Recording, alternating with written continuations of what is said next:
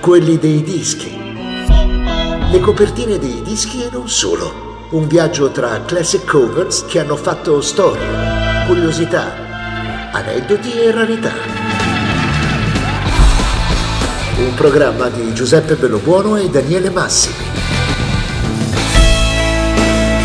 A quelli dei dischi Coldplay, A Rush of Blood to the Head.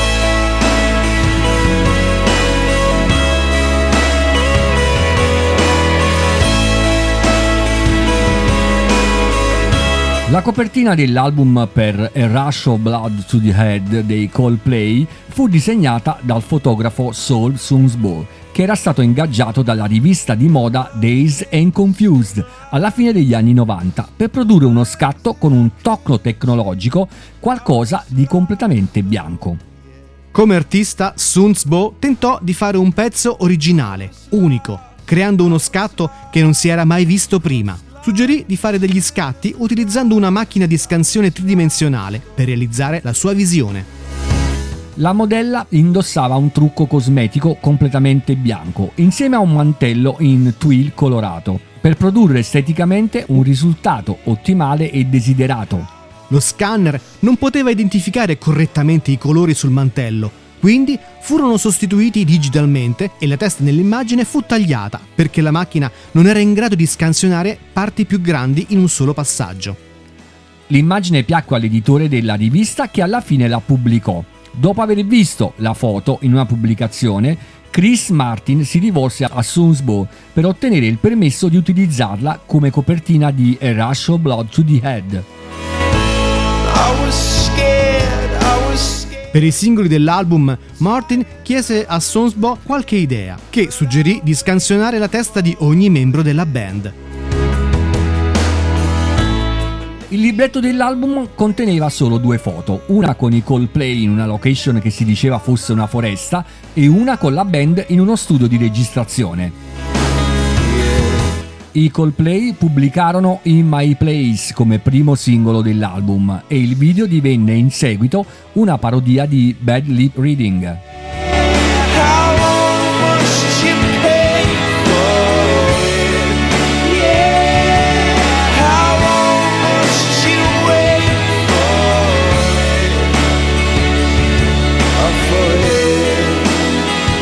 Clocks è stato ispirato dai Muse. Secondo la band, si sono ispirati al gruppo rock futuristico per creare un pezzo strumentale impressionante. Quando Martin ha mostrato alla band il suo riff di piano, il chitarrista Jeff Buckland ha preso una chitarra e immediatamente ha iniziato a suonare. Martin ha detto ha preso la sua chitarra e ha suonato questi accordi bellissimi. È stato come un processo di reazione chimica. I was just guessing numbers and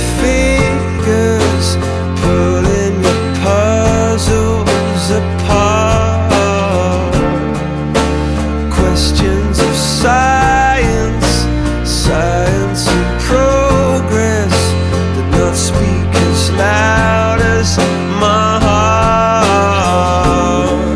The Scientist fu ispirato da George Harrison. Martin stava ascoltando All Things Must Pass di Harrison quando trovò un vecchio pianoforte stonato mentre vagava per Liverpool. Voleva suonare Isn't It a Pity di Harrison, ma non riusciva a ricordare tutte le note, così gli venne in mente la melodia di The Scientist. Nelle note di copertina dell'album si afferma che The Scientist è Dan, riferendosi a Dan Keeling, un talent scout della Parlophone Records.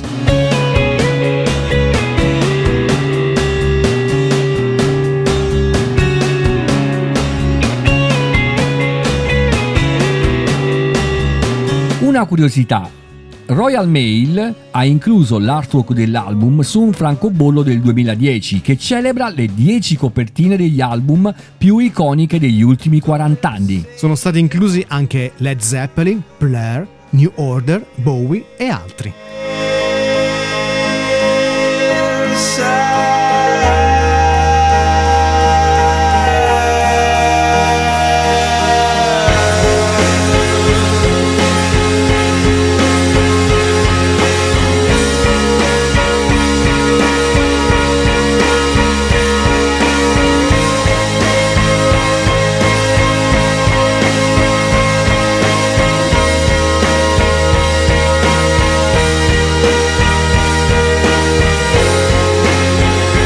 Coldplay in questo disco parlano della vita e dell'amore, ma tenendo presente le incertezze che affrontiamo nella vita e quindi è considerato un disco molto oscuro, sia come umore che come emozioni.